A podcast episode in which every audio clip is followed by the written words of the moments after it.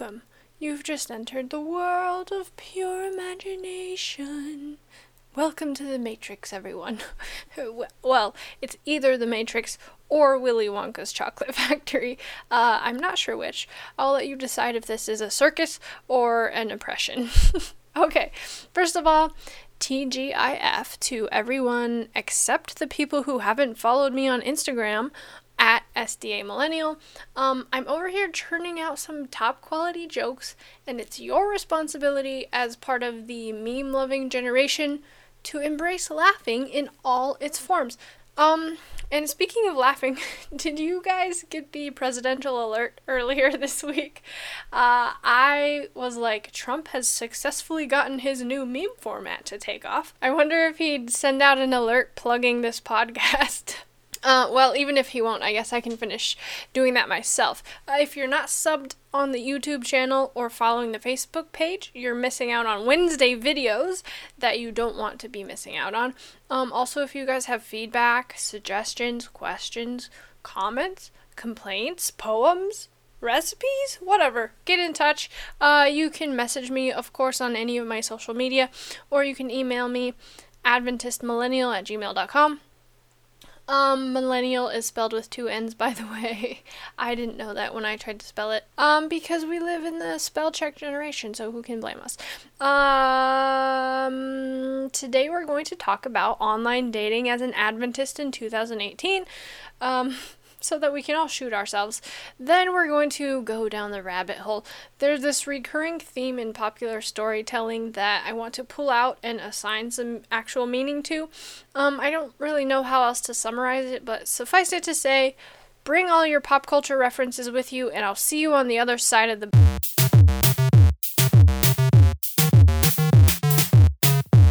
Well, well, well, here we are, the dreaded dating scene of 2018, uh, which everyone single our age likes to lament about, but I can't tell if adding being an Adventist on top of being single makes it worse or better. Because, of course, the trope we've always laughed at is that you go to Adventist college to get an Adventist spouse, and then you live your happy little Adventist life with your happy little Adventist veggie meat. Um, but the problem now is that not only are we all leaving the church, we're leaving Adventist education, we're leaving getting married to later in life, and we're leaving our dirty clothes on the floor, presumably. Um, so for those of you who are already married, bully for you. Uh, your punishment for being that competent is being subjected to the rest of us complaining about still being single at 28. Okay. Here's what the scene looks like right now. You're either you meet someone at work, nope uh, church, not likely, through friends, uh, what friends, uh, or online, ugh. So, what do you guys think? Is dating harder or easier as an Adventist? I'm not really sure on this. Um, you could make the argument that it's harder because it narrows the pool of candidates a lot. But then on the other hand, you could also make the argument that shared an- Adventism helps because it also narrows the pool of candidates a lot. If you read the book uh, Modern Romance by Aziz Ansari, okay, I know, chill out. This was before his Me Too thrashing when he still had credibility. Sorry, I tried to sell you having credibility, Aziz, but if the shoe doesn't fit. Um, anyway, in the book, he said that millennials, because we have such an infinite number of choices via Tinder, OKCupid, Coffee Meets Bagel, what have you, um, we basically get fatigued having to wade through these gigantic numbers of possibilities. But then at the same time, we're more likely to pick someone we actually want to spend a lifetime with than previous generations because we keep searching until we find the exact person rather than like marrying Jim Bob from down the street because there's no one else to be found. I don't have a great answer on this, obviously, because I'm still in the thick of it myself. Uh, let's be honest, I've only dipped my toe in the water of online dating and it's already given me a dastardly chill. okay, but first, I think my parents listened to this hi mom and dad disclaimer. I don't think you know about any of this, so get your smelling salts ready to revive yourself when you faint on your couch. I'm just kidding. It's barely any tea to spill, fam. Uh, basically, there are two options for online dating if you're an Adventist regular online dating or Adventist online dating. Uh, the people that you meet on Adventist online dating sites are, well, it's hard to tell because those sites are like our bank accounts empty AF. Um, they are very, not very populated. Um, at least in my experience, so you don't actually meet a lot of people. Um, and then if you do meet some people, they're very rarely local. So that's been a bust. Um, does anybody else have experience with specifically Adventist online dating? Um, I'm interested to know. Then, as far as regular dating sites go, I've met some interesting people, I guess. Uh, there's this one guy who was a Hindu, and when I told him that there are major worldview differences between Christianity and Hinduism that affect how a person lives their life, he was like, What? I can't possibly imagine a scenario where me being a Hindu and you being a Christian could present any kind of problem whatsoever in any way okay, dude, great talk, thank you, bye. And then there are the guys that get mad at you or whatever for not being, I guess, the projection of what they have in their mind and say things like, I need positive people who have no trust issues and who don't carry baggage around me, like in reaction to a handshake. I don't know, you guys. It's brutal out there in 2018. Um, and then there's the question of whether you have to marry another Adventist. I think for Gen X and and back, probably that was the given. Now I think it's not as important to millennials, I guess, because so many of us leave the church ourselves anyway. Uh, what do you guys think? Would your parents gasp if you married a non Adventist? Would you gasp? Um, I'm interested in people's thoughts on this. I mean, that's all. I have no wisdom. Basically, this is just a lament of commiseration for all the other singles out there who feel my pain. Um, send me your crazy dating stories and experiences. I would love to hear them. Okay, now we're going to talk about something scary the unknown, the upside down. Or maybe it's the right side up, depending on how you look at it, and whether you have a spare string of Christmas lights lying around. Uh, now I'll be honest. I have only watched The Matrix once, um, and that was when I was like 15, so I don't remember all the details of the plot. But I do remember the red pill scene. And if you're into internet culture, you know the red pill has been co opted for a lot of different things, and it represents having your eyes opened to truth, basically. If you've seen The Matrix, you probably remember this. Uh, Neo is about to find out what the Matrix is, and Morpheus says, Do you want to know what it is? The Matrix is everywhere. It is all around us. Even now, in this very room. You can see it when you look out your window or when you turn on your television. You can feel it when you go to work, when you go to church, when you pay your taxes. It is the world that has been pulled over your eyes to blind you from the truth. What truth? That you are a slave, Neo.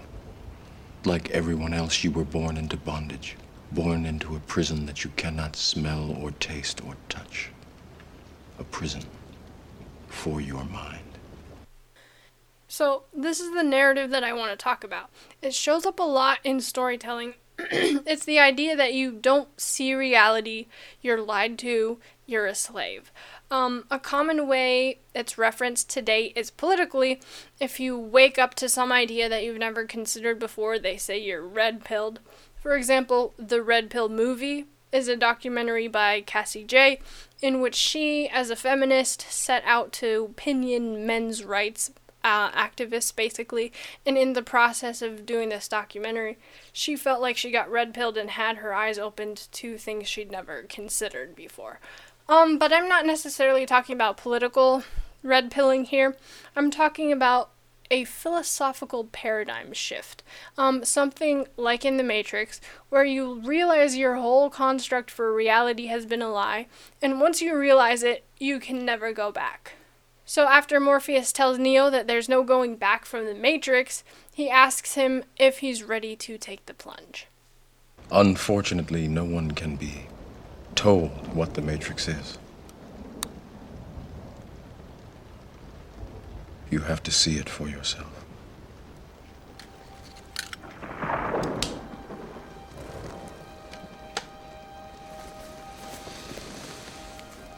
This is your last chance. After this, there is no turning back. You take the blue pill, the story ends. You wake up in your bed and believe whatever you want to believe. You take the red pill, you stay in Wonderland, and I show you how deep the rabbit hole goes.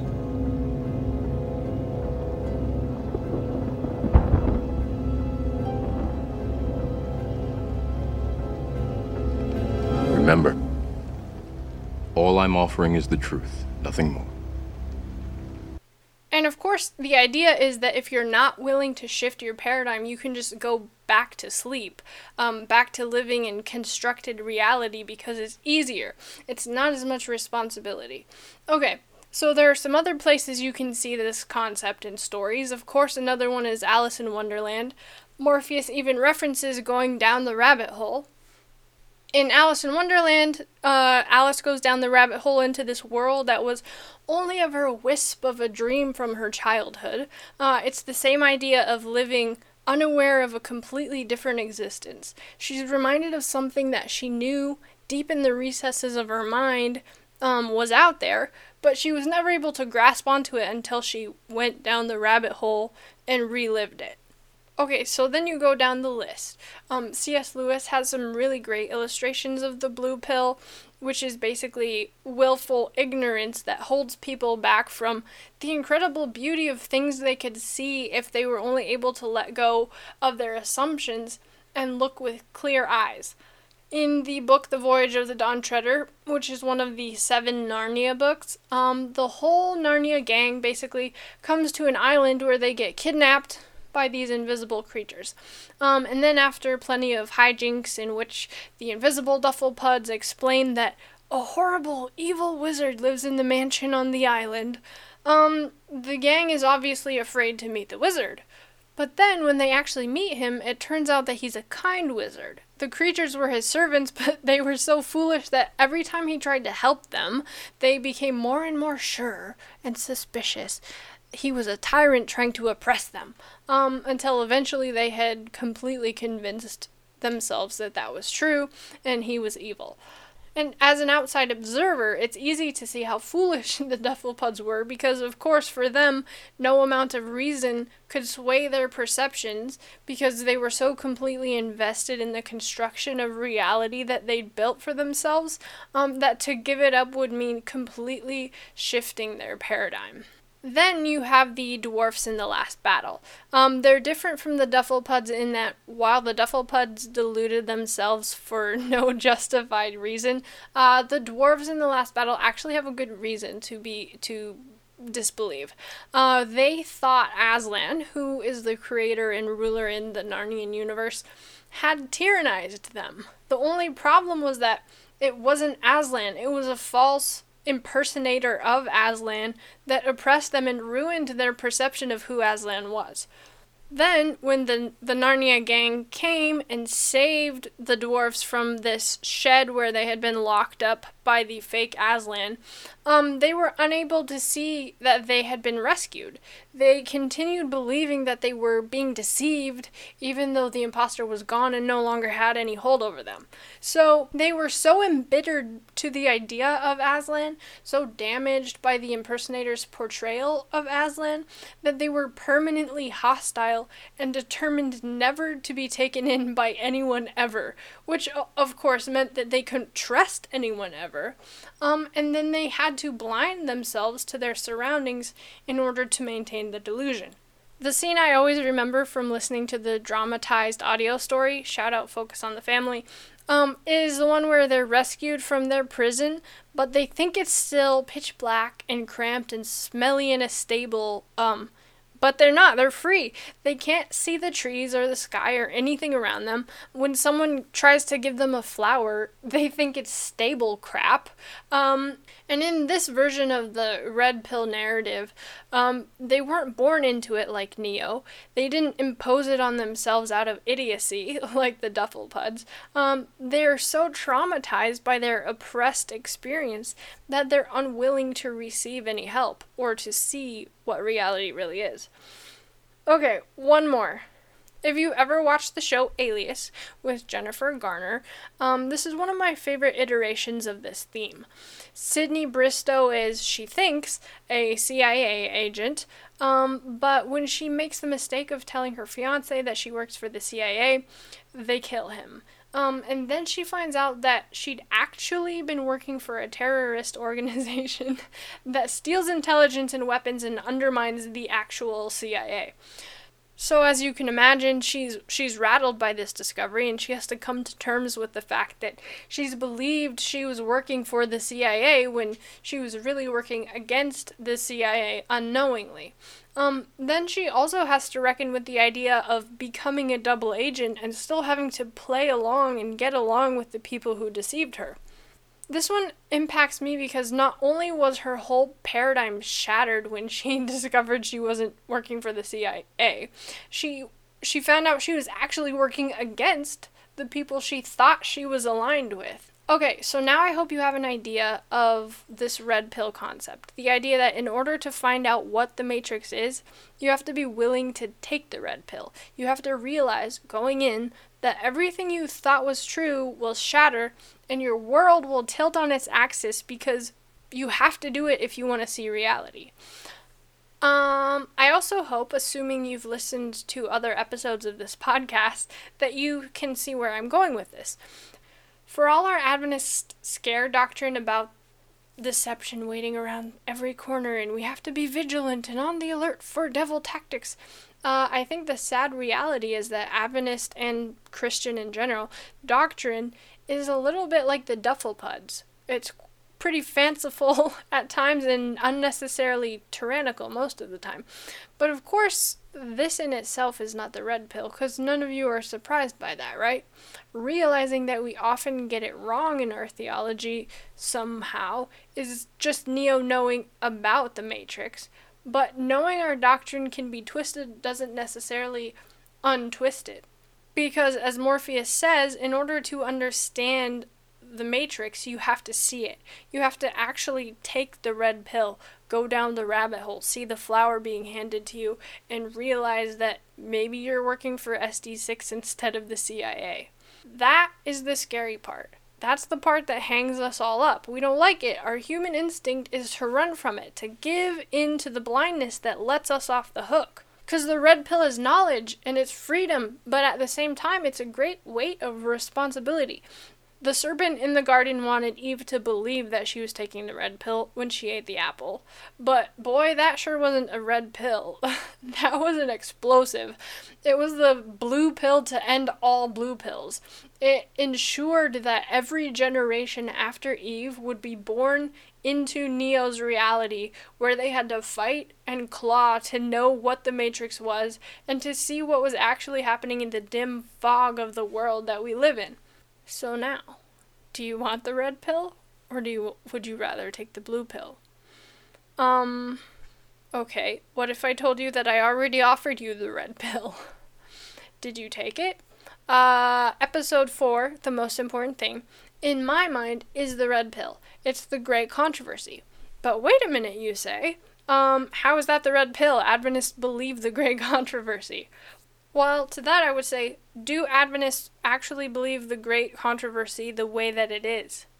Does it red pill people? Because let me tell you, I can think of maybe four people who would describe the great controversy in a way that would be so earth shattering a red pill to as to reconstruct your whole reality because even though we say we buy into it um so many times the tyranny of a vengeful god is still woven in um, and then a lot of Adventists, to be honest, just don't even really know what the doctrine of the great controversy is.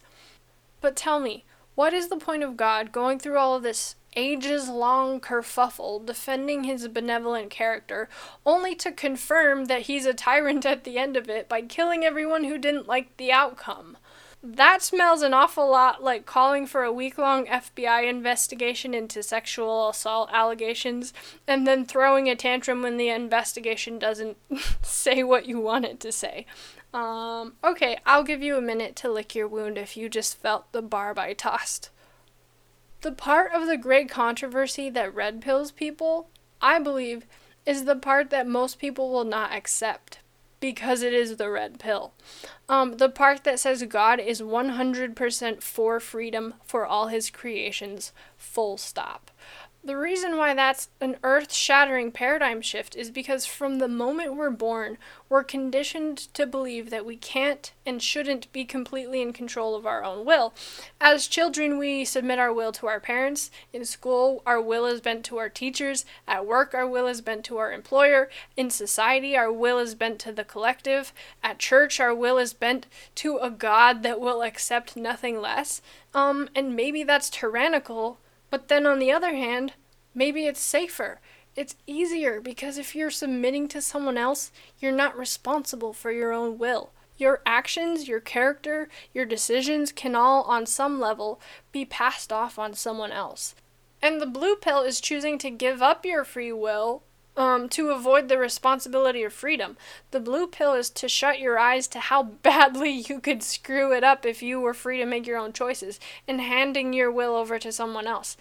Because freedom is the open sea with sharks where it's your responsibility and only yours to get out alive and not to sink your own ship in the process.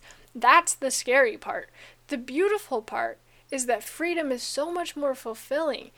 It's so you might say, freeing. and though God wants nothing more than our free will, He also wants to give us a hand up if we're willing to accept it. And He wants to have a real relationship with us, one that we choose to have because we see the beauty of how He constructed our reality.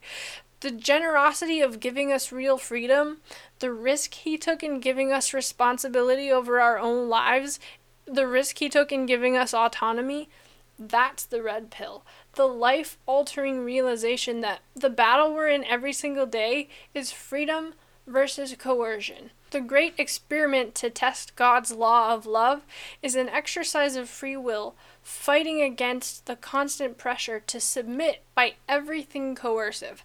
So, with this idea, if you're not already hopelessly free falling down the rabbit hole, um, let me give you a little kick in the seat of your pants as you peer over the edge. So, about this great controversy that I keep talking about, this grand experiment to test the hypothesis of freedom as the best reality. Uh, well, have you ever considered the experiment within the experiment? The pink pill is the shot and the red pill is the chaser. If you can handle both, listen on.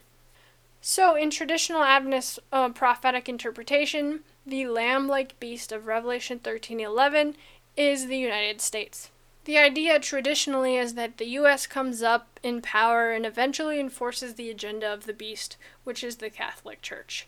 Um, well, okay. If you've had your pink pill shot and you see the battle as over freedom versus oppression rather than obedience versus disobedience, as in worship on Saturday or get the mark of the beast, this will become clear. The lamb like beast, or the US, is the experiment within the experiment. In fact, it's often been called the American experiment. Um, and what was so experimental about the founding of the United States was the idea that everyone would be as free as they could possibly be, taking into account the protection of other people's ability to also be free. This had never been tried on Earth, ever, uh, because Eve took the blue pill. World history shows us that cultures and societies have always had some kind of coercive government or monarchy or oligarchy or so as you can imagine the incredible success and thriving of this attempt at freedom really really irks Lucifer. The United States is is the richest and most powerful and freest country in the world and that does not bode well for the experiment because it shows that even within his rigged experiment, uh, where humanity is blinded to the real stakes of the game, where we're all fallen in nature and selfish, everyone is predisposed to be selfish, freedom was still the best way to live. Now, I know a lot of people are going to take issue with this because of the growing popular idea that the United States is not all that free or not all that great, but we're getting to that. So, Lucifer wants to put the kibosh on this experiment within the experiment by corrupting and twisting it as much as he can to force everyone back into submission. And this is why we see our culture crumbling before our eyes. We see the mobs of Sodom springing up everywhere to coerce everyone into submission. And we see a lot of ideas coming up that undermine the idea that America is free or that freedom is a good thing. So, at the point when our freedoms are completely stripped away from us, the people who refuse to submit their free will will get killed. The beastly power isn't just the Catholic Church forcing Sunday worship on people, um, though that is certainly beastly if that were to happen. It's anything that uses force to strip humans of our autonomy and our free choice. Okay, so what do you guys think? Do you agree, disagree? Did you take the red pill? Do you wish there was no such thing as a freaking red pill because now you have to take responsibility for your own will? Um, I think that almost every day.